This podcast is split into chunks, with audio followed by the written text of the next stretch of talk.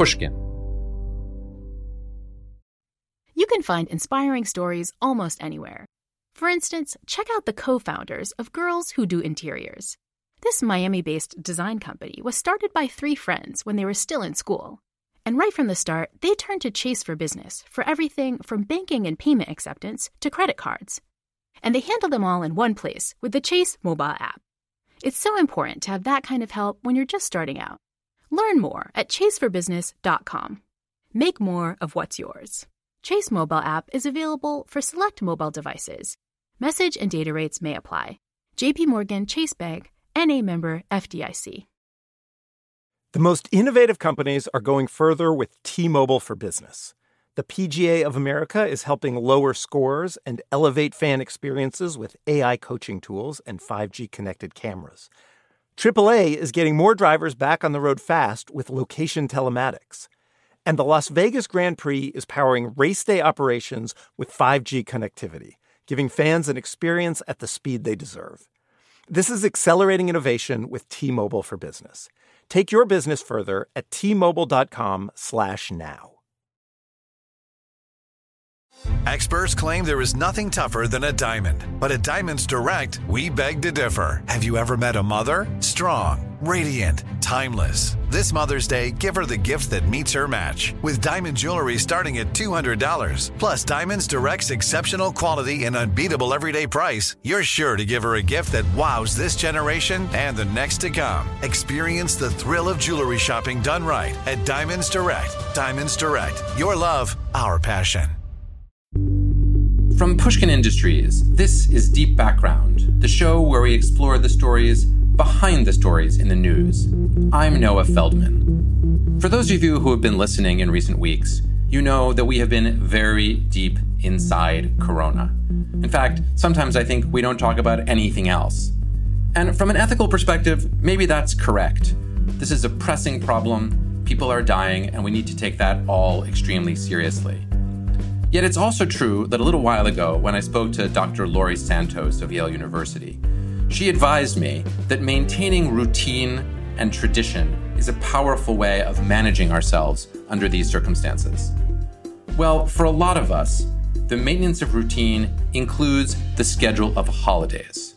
And with Passover and Easter coming, we have to make a decision of whether to ignore those holidays altogether or to celebrate them as appropriately as we can under our current straitened circumstances. Here at Deep Background, we don't celebrate holidays as a podcast, but we do try to maintain some sense of continuity. And so we thought it was appropriate to have an episode that did talk about Passover, but Passover with a little bit of a Corona twist. And what better way to think about Passover and Corona than to talk about the biblical plagues associated with the Exodus story? For those of you who need a little bit of a refresher on what exactly those plagues are, the traditional count starts with blood, frogs, lice, and goes on in a list until it culminates with hail, darkness, and the killing of the firstborn. If that rings a bell for you, you might enjoy the rest of this episode.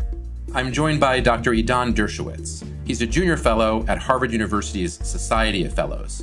His academic work has appeared in J B L, V T, Z A W. Those are big journals in the Bible world, I promise you. Not to mention the New York Times. His forthcoming book on the redaction of the Hebrew Bible will be published by Mohr Siebeck. And he's currently studying the composition history of the book of Deuteronomy. Idan is one of the most creative scholars thinking about the Bible today, and he's also very engaging at talking about it. Idan, thank you for joining me. I wanted to start by asking you about the biblical story of the plagues. We usually start by saying there are ten plagues, but you think that that might be a misnomer.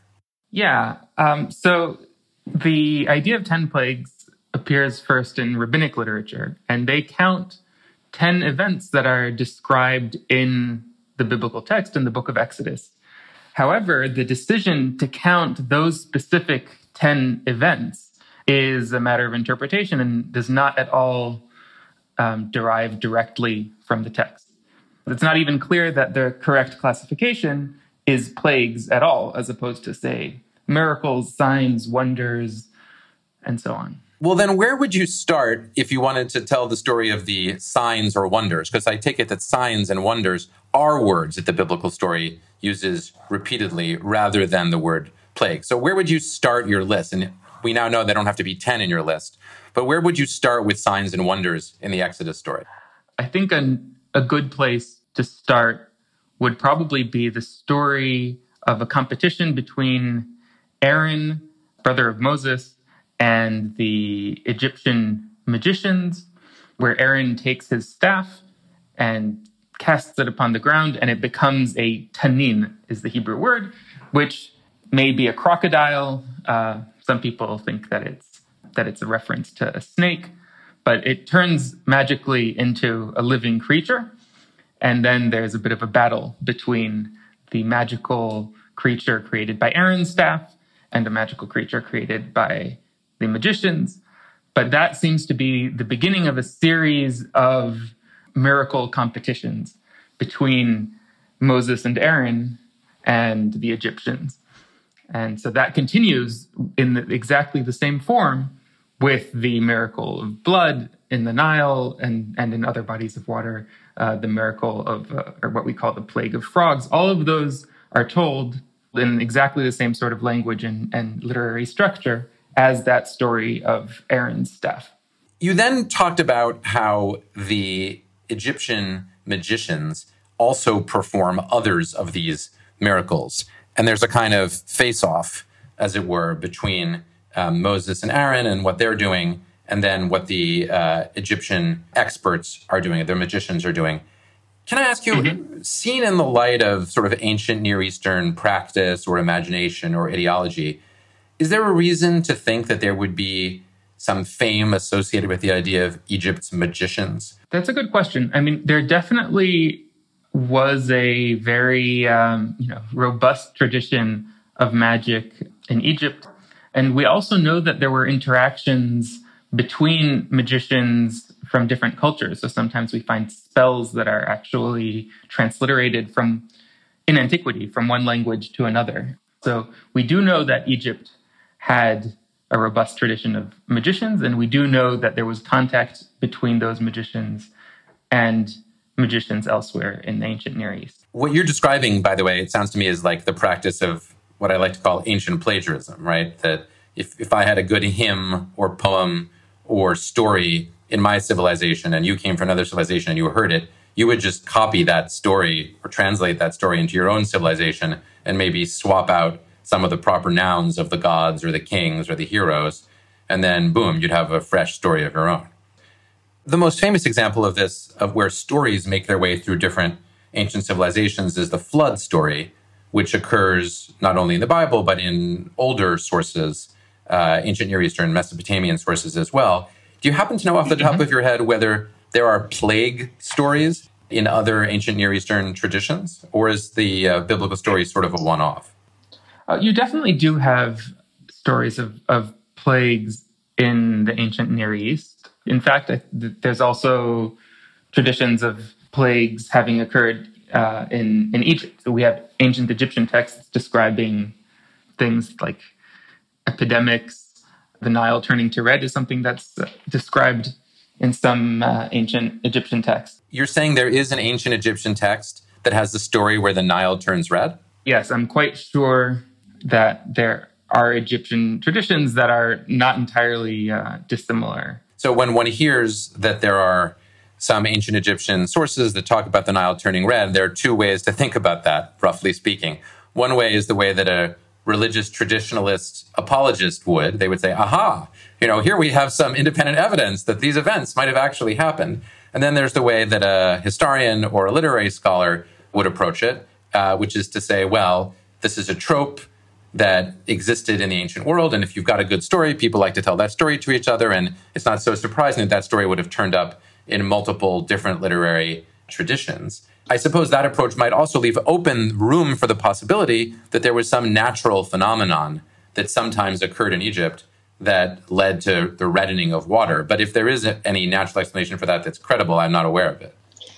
Right. And there are various different phenomena that can lead to the reddening of waters, you know, from algae to uh, to clay deposits and all sorts of things like that. But clearly what's described in part of the biblical account where it says that it was accompanied by the, the water became undrinkable and all the fish died. I mean, that's a, a sort of very dramatic occurrence that doesn't necessarily align with the presence of, of, of algae. But but back to your, your previous question about ancient Near Eastern texts talking about plagues, I mean, we have that even in the Bible. Moreover, you know, a really interesting text in that regard, I would say, is in Deuteronomy twenty-eight, where we have a whole series of curses.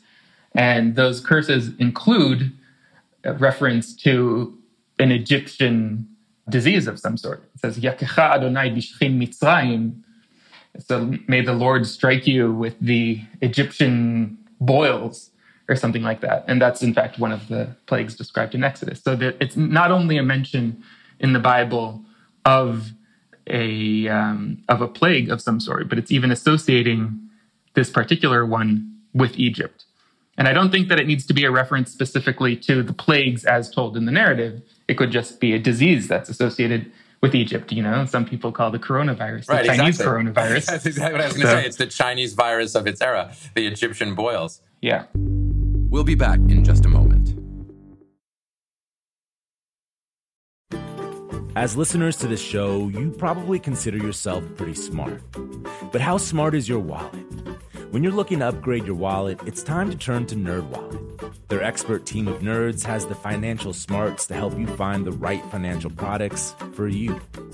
Before NerdWallet, you might have paid for vacations with whatever was in your wallet, but you could have been missing out on miles you didn't even know you were leaving on the table. Now you can get a new card with more miles and more upgrades. What could future you do with more travel rewards, a hotel upgrade, lounge access? Wherever you go next, make it happen with a smarter travel card. Don't wait to make smart financial decisions. Compare and find smarter credit cards, savings accounts, and more today at nerd wallet dot com. NerdWallet. Finance smarter. As with all cards, credit is subject to lender approval and terms apply. The most innovative companies are going further with T-Mobile for Business. The P G A of America is helping lower scores and elevate fan experiences with A I coaching tools and five G connected cameras. triple A is getting more drivers back on the road fast with location telematics. And the Las Vegas Grand Prix is powering race day operations with five G connectivity, giving fans an experience at the speed they deserve. This is accelerating innovation with T-Mobile for Business. Take your business further at T Mobile dot com slash now. A I might be the most important new computer technology ever. It's storming every industry, and literally billions of dollars are being invested. So buckle up. The problem is that A I needs a lot of speed and processing power. So how do you compete without costs spiraling out of control? It's time to upgrade to the next generation of the cloud, Oracle Cloud Infrastructure, or O C I. O C I is a single platform for your infrastructure, database, application development, and A I needs. O C I has four to eight times the bandwidth of other clouds, offers one consistent price instead of variable regional pricing, and of course, nobody does data better than Oracle. So now you can train your A I models at twice the speed and less than half the cost of other clouds. If you want to do more and spend less like Uber, eight by eight, and Databricks Mosaic, take a free test drive of O C I at oracle dot com slash strategic. That's oracle dot com slash strategic. oracle dot com slash strategic.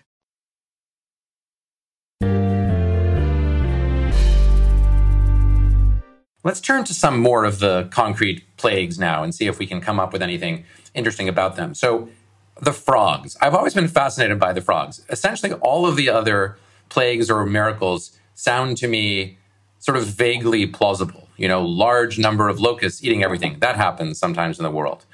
You know, pestilence, animals dying, that happens. Boils, definitely disgusting, and that happens. Even the darkness, which maybe doesn't exactly happen in the way that it's depicted in the biblical text, there are eclipses, and you can imagine people extending from that. But the inundation of an entire country by frogs has always seemed to me a little weird and outlying. Do you have any insight into that? What's with the frogs? Yeah, I mean, I agree with you that frogs taking over a whole country sounds relatively implausible, even as a once in a millennium sort of event. I'm not an expert on on ecology and, or on the habitat of frogs, but my understanding is that they're amphibians and don't like to be very far from the water at all. So assuming that all of Egypt um, didn't become marshland, I'm not sure how frogs could have survived in the city centers. All right, well, we'll have to leave frogs then as a as a mystery for the moment.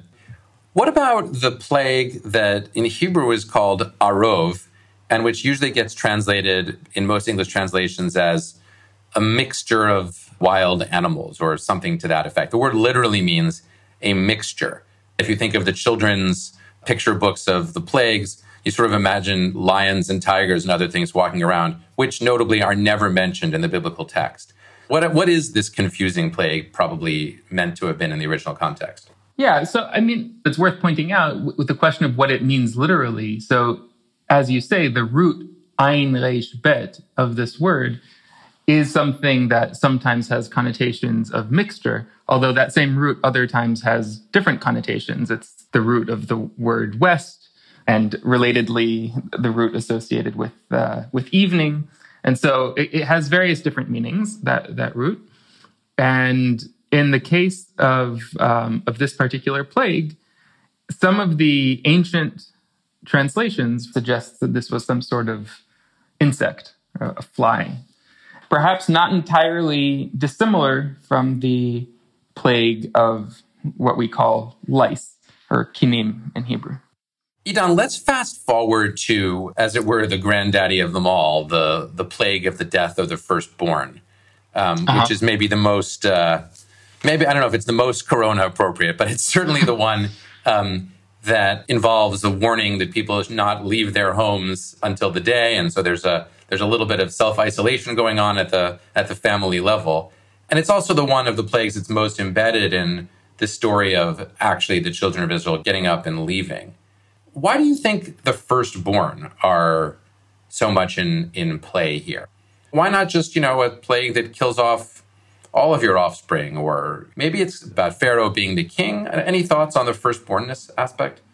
Yeah, that, that, that's a really good question. I think that there's, you know, something even more impressive about killing just the firstborn than, say, killing everyone. And if you're going to kill anyone, then killing the firstborn is is really devastating. It really is, you know, appropriate as a climactic plague. In terms of the the impact, I think that it it at least feels when when I read it like an an a particularly traumatic event. Part of that might be totally literary in that it's it's a more expansive description than what we have, say, for for frogs or lice. But there is something about both afflicting everyone and like proving the power, proving that this isn't just, you know, a pandemic, but something that can only be the hand of God in the fact that it's just the firstborns who are afflicted. That really uh, shows who's in charge. Idan, I wonder if I could close by asking you a, a more personal question. And it's this. You know, you maintain a traditional Jewish practice. You know, you go to the synagogue, you perform the rituals, you keep the Sabbath. And you're also a brilliant and path-breaking Bible scholar who engages with the biblical narratives as historical artifacts. When you think about Passover, do you draw a line? Do you think, well, at the Passover Seder, I'll talk like a traditionalist? Or do you think, no, like this is how I tell the story of the Passover? You know, the rabbis say, whoever says more about the telling of the Passover story deserves praise. Is it your view for yourself, at least, that telling more about the Passover story includes the kind of historical analysis that we were just doing? For me personally, it does. These are the things that I enjoy. You know, I delight in, you know, reading the texts critically and thinking about the historical context and, you know, the actual historical events that may or may not be reflected in these texts and traditions.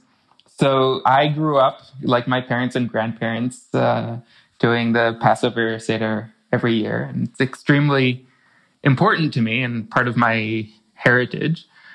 But I do um, like to ask questions. And I, you know, that famously is one of the Uh, points of the Passover Seder is to have, you know, the children ask questions, and I'm, I haven't grown out of that. And um, and so every year I do like to think about the problems and the complications and the evolution of the different traditions and the multiplicity of traditions. In fact, you know, a wonderful thing is that, you know, one of the elements, one of the central elements of the uh, Passover Seder is, you know, this sort of um, codified question asking. And so to me, these, you know, there there are layers upon layers of questions. You know, the Passover Seder is designed to inspire questions. And even the questions that are being asked have questions that can be asked about them. And that's my favorite part of the Passover Seder. Well, I appreciate, Idan, that you're giving us a version of the Passover Seder where it is the origin of uh, your engagement with biblical criticism. So I, I appreciate that very much. I'm very grateful to Idan for joining me for our special Passover episode. I know you're working on some very big things, and with any luck, uh, when those are published, we'll have you back to report on those other projects too. Thank you very much for joining me. Thank you. Talking to Idan made me feel ready to try, in a limited sort of way, to re-engage some of that tradition and some of that ritual in the form of the Passover Seder. I hope it had that effect for you, whether you're celebrating Passover, Easter, or none of the above. Until the next time I talk to you, be careful, be safe, be well, and enjoy whatever holidays work for you. Deep Background is brought to you by Pushkin Industries. Our producer is Lydia Jean Cott, with research help from Zui Nguyen. Mastering is by Jason Gambrell and Martin Gonzalez. Our showrunner is Sophie McKibben. Our theme music is composed by Luis Guerra. Special thanks to the Pushkin Brass, Malcolm Gladwell, Jacob Weisberg, and Mia Lobel. I'm Noah Feldman. I also write a regular column for Bloomberg Opinion, which you can find at bloomberg.com slash Feldman. To discover Bloomberg's original slate of podcasts, go to bloomberg.com slash podcasts. You can follow me on Twitter at Noah R. Feldman. This is Deep Background.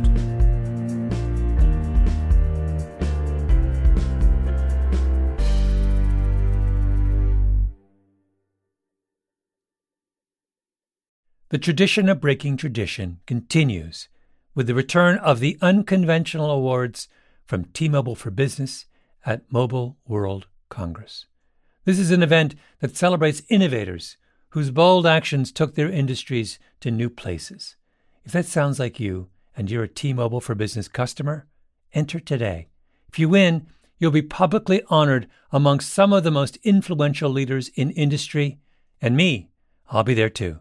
Enter now at T-Mobile.com slash unconventional awards. See you there.